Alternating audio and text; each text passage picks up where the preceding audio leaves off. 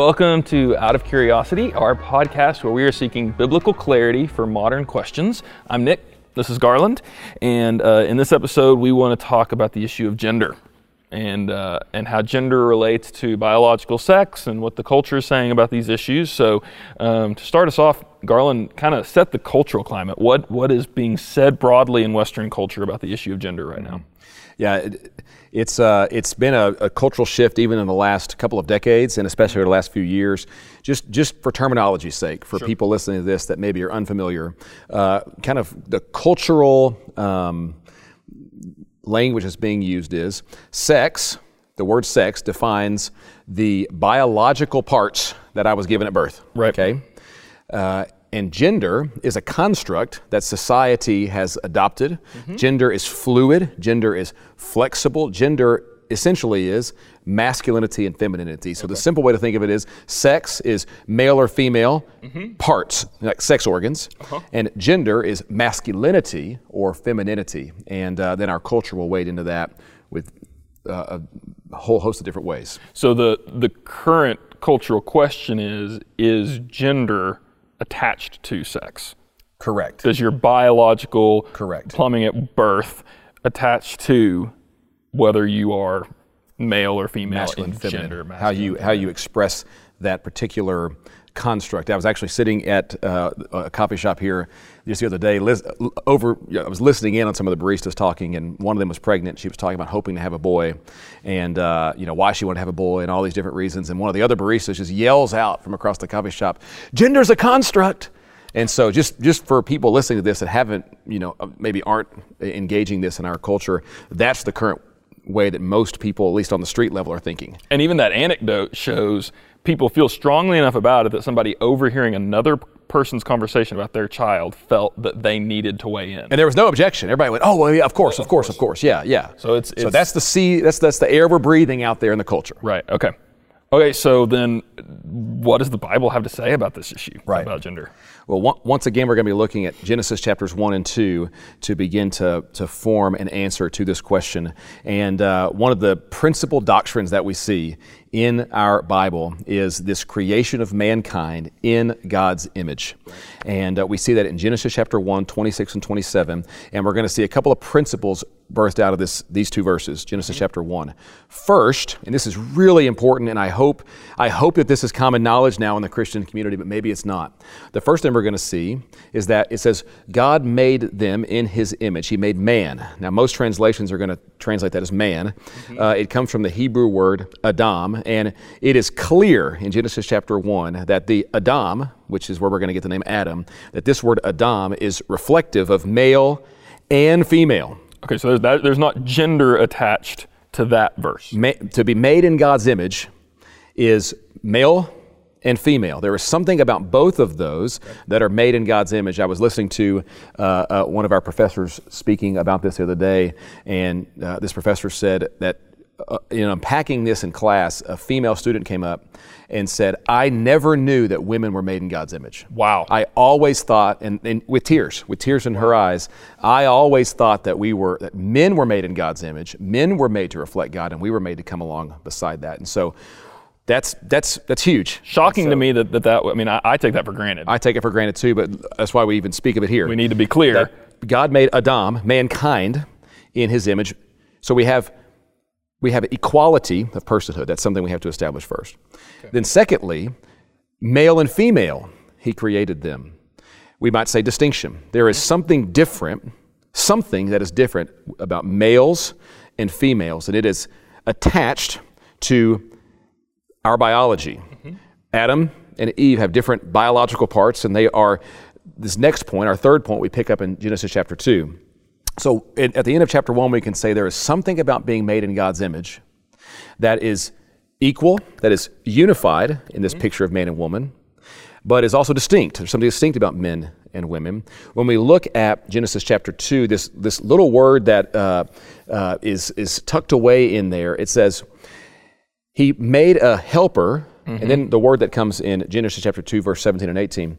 He made a helper corresponding to or suitable to. The word in Hebrew is this word that, that carries with it the idea of sitting face to face. Okay. It literally has the idea of like sitting and looking at each other face to face. Oftentimes it's translated as corresponding to. Okay.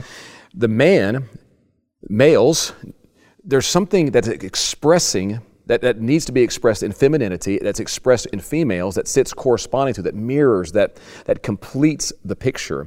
What we may say is there's community involved. There's relational there's relationship involved. What does it mean to be made in the image of God is a difficult question to answer biblically. What is the image of God? Right. What the Bible doesn't actually come back later and say this is what it means expressly to be made in the image of God.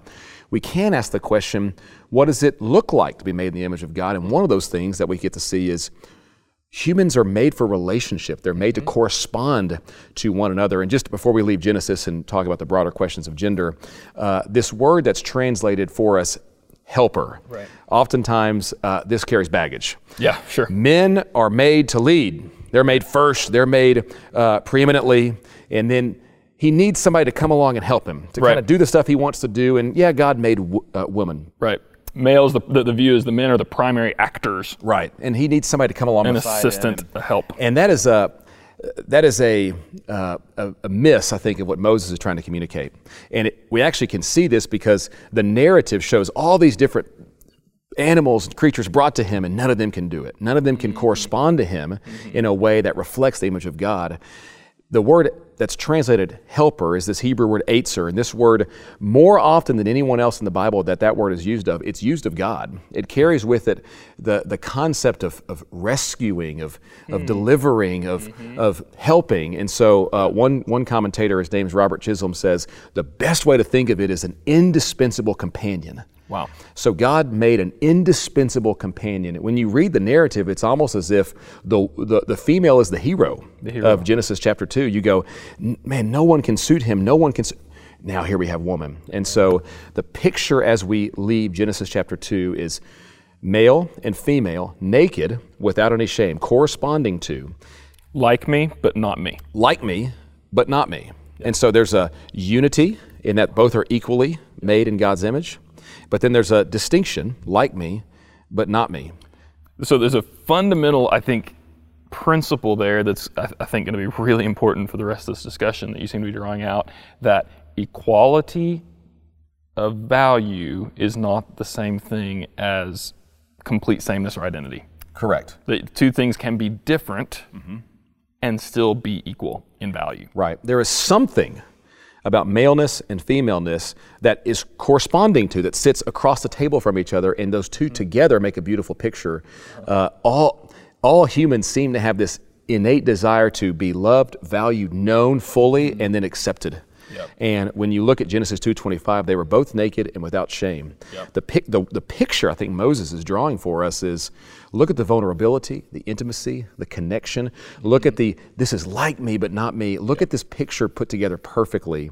And so uh, that's that's the idea when we leave Genesis 1 and 2 of what God has wired in humanity, male and female, corresponding to each other. And there is something beautiful about that complement that those 2 mm. that those two bring to each other. This is really intuitive to us when we talk about race.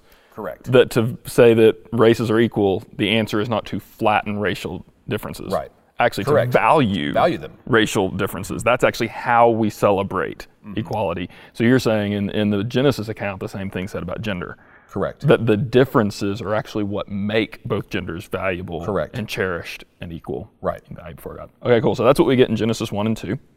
Um, so, how does, when we talk about this question of gender, how does that play out throughout Right. throughout Scripture and how we get to the practical implications? Because nothing's actually said about what makes maleness male, Right. and what makes femaleness female, masculinity, femininity. It's not defined for us in Genesis 1 and 2. What do we get as we, we play that out?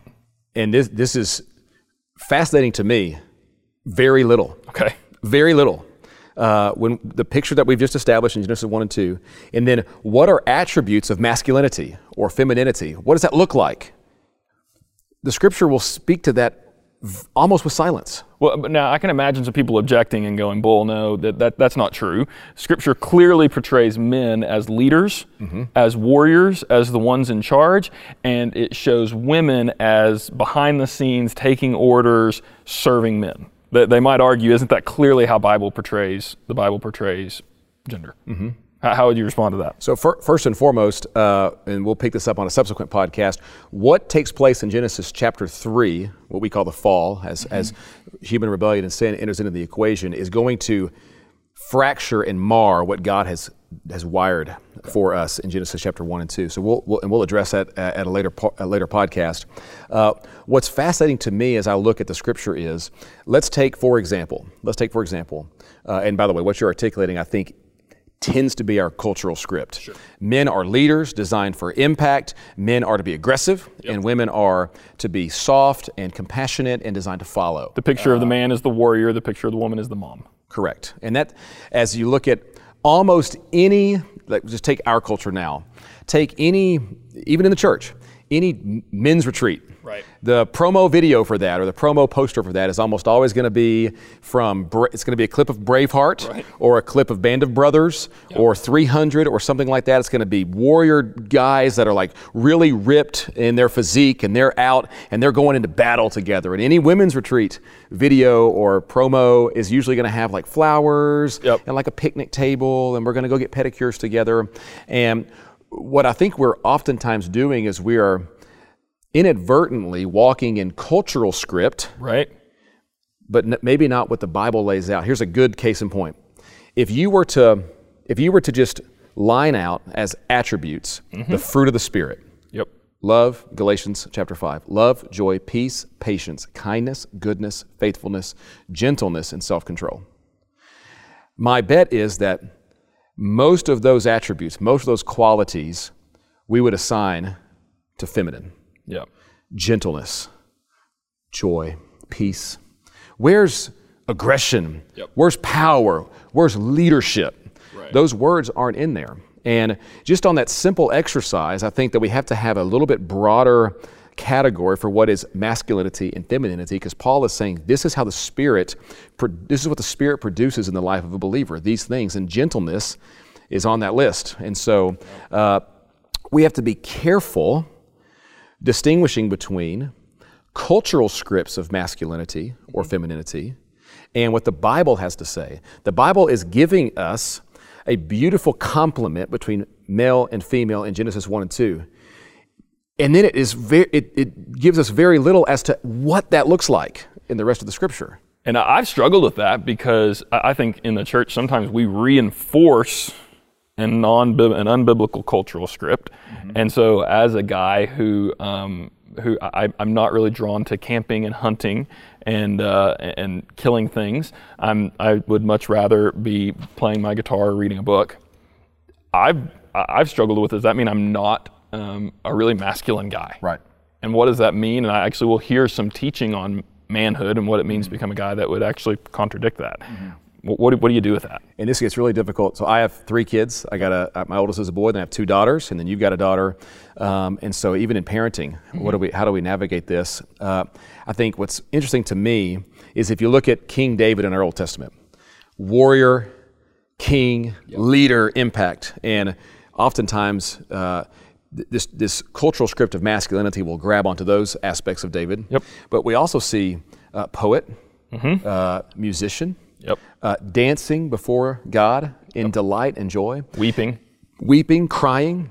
And oftentimes, uh, when I think if we use our cultural script, we go, David, you need to be more of a man in these moments. And those are some of the things, the very things that make him a man after God's own heart. It distinguished him from all the other warriors Absolutely. who were abusers and all kinds of horrible things. Same thing. If you take, if you look at Deborah in the book of Judges, she's the the courageous leader leading God's people in deliverance. And so, the simple idea we're trying to, to get across here is, we want to be really careful in bringing cultural script to bear Yeah. about gender, what is masculinity and mm-hmm. femininity, and maybe not biblical script, or maybe we want to be careful not to equate the two. Yep. That what 21st century Southern culture says is male and female mm-hmm.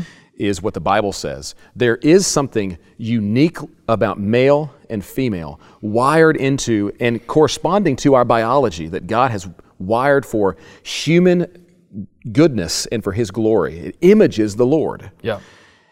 What that exactly looks like, we, we're not entirely sure. We know that it is deeper than just our sex organs. Right. It involves our relationships. It involves our capacity to love and be loved. It involves our ability to be compassionate. And it involves our ability to lead and to follow and to nurture.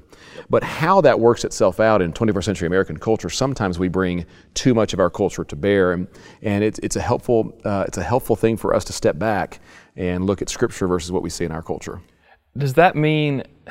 I'm wondering. Does that mean that the the the the kind of ways we define gender culture are completely up for grabs?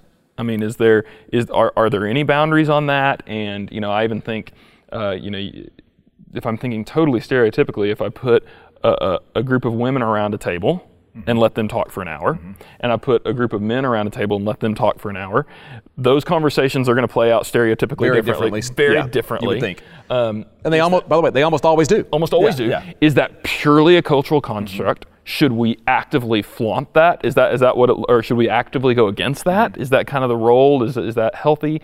Um, yeah. Are are there any boundaries? What, how do we how do we navigate that?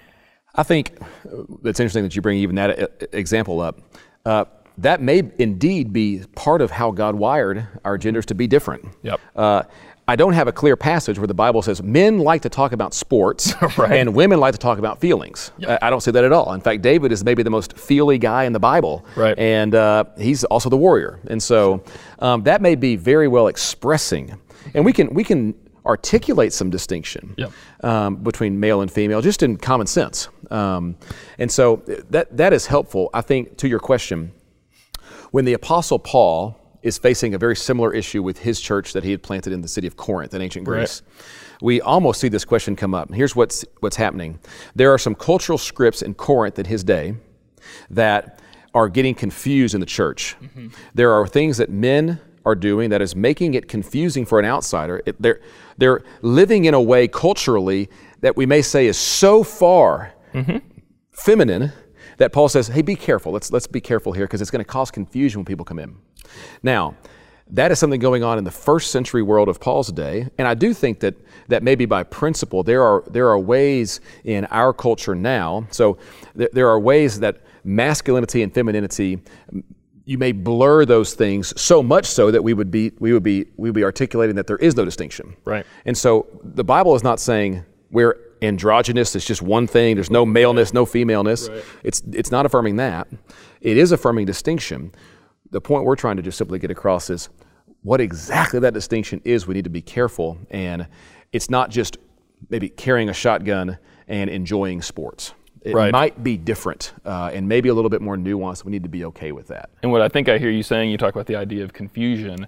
So probably where, if, I- if I'm hearing you right, please contradict this.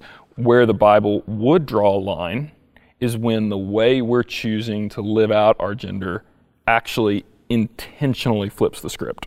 Yes. Intentionally says, I am choosing as as a male, I'm choosing to do things so that you will see me as female. Correct. That's where that would line, that line would be. and and and like I said on another question earlier, we're going to address this in another podcast later. We have to have such sensitivity um, for this particular topic because in in discussing gender confusion and gender issues in our culture, these are there's real human beings like that have real uh, issues and have really walked through. Uh, pain and difficulty in their life and oftentimes they receive intense um, dislike. They receive, and they go through life oftentimes being made fun of, being picked on, being bullied. And so we want to be really careful. I think to your question, absolutely, I do think the Bible would be affirming, it seems to be what Paul is saying, to try to present opposite of the gender that is corresponding to the gender that you were given would be inappropriate.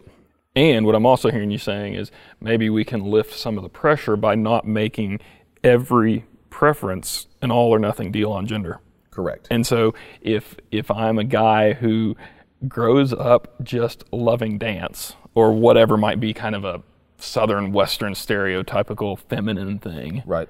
I don't have to have an existential crisis about my gender. Correct. We don't have to load everything that way. The irony is, it seems as if even in our modern, kind of our, our current modern culture, the community that is affirming that gender is totally fluid, you can choose your gender, then jumps right back into cultural scripts about gender. Right. Oftentimes. And so they And make so- it really, really, they actually don't have any. Right. So we, we, we're almost placing categories and boxes around this that the Bible doesn't, doesn't necessarily place, and we just want to be careful with that. I do find it interesting that in a culture at large that denies that God has created humanity, that humans are simply evolved primates, we are nothing more than DNA, Yep. essentially. Uh, I find it interesting that we have now created a concept basically called the, my immaterial soul part, my who I am, my identity part, and then we be, we're able to then choose that. And I, it's a subsequent question of how how how is where does that arise in our culture to say my sex organs are this. Uh, I'm a DNA replication, replicating machine, and yet there's this greater thing called my my essence, my being. It sounds a lot like a soul. Sounds it like an sounds like they're immaterial soul. From the Christian worldview. And so uh, we'll, we'll talk about that in another podcast, but it's just an interesting question for our culture that I might lodge out, uh, lobby out there to, to, to the, the greater culture at large. And something helpful, I think you just pointed out that's ironic to me that some of the gender discussion happens right now doesn't be, doesn't come from a broad view. It actually comes from too narrow a view of gender. Yes. If you're outside these boundaries, then you're you're clearly not expressing masculinity. you You're must doing be a girl, You must you be must be a other. guy, right. And you're actually suggesting maybe the boxes need to be a little bit less hard in a lot of areas. Some of the things that Deborah is doing look awfully masculine, and some of the things that some of the characters in the Bible do, and look, some of the male characters look awfully feminine. And so the, it's a much uh, more nuanced conversation than we've had. Okay, well, I think this was really helpful, brought some clarity, and raised a whole lot more questions, Yeah, which we will address which in we'll address in podcast. another podcast. So this is an exciting begin to the conversation. So, hey, thanks for listening. Thank you for listening to Out of Curiosity as we discuss what the Bible says about gender roles. We encourage you to look into this for yourself even more and recommend looking in Scripture at Genesis 1 and 2 and 1 Corinthians 11 2 through 6.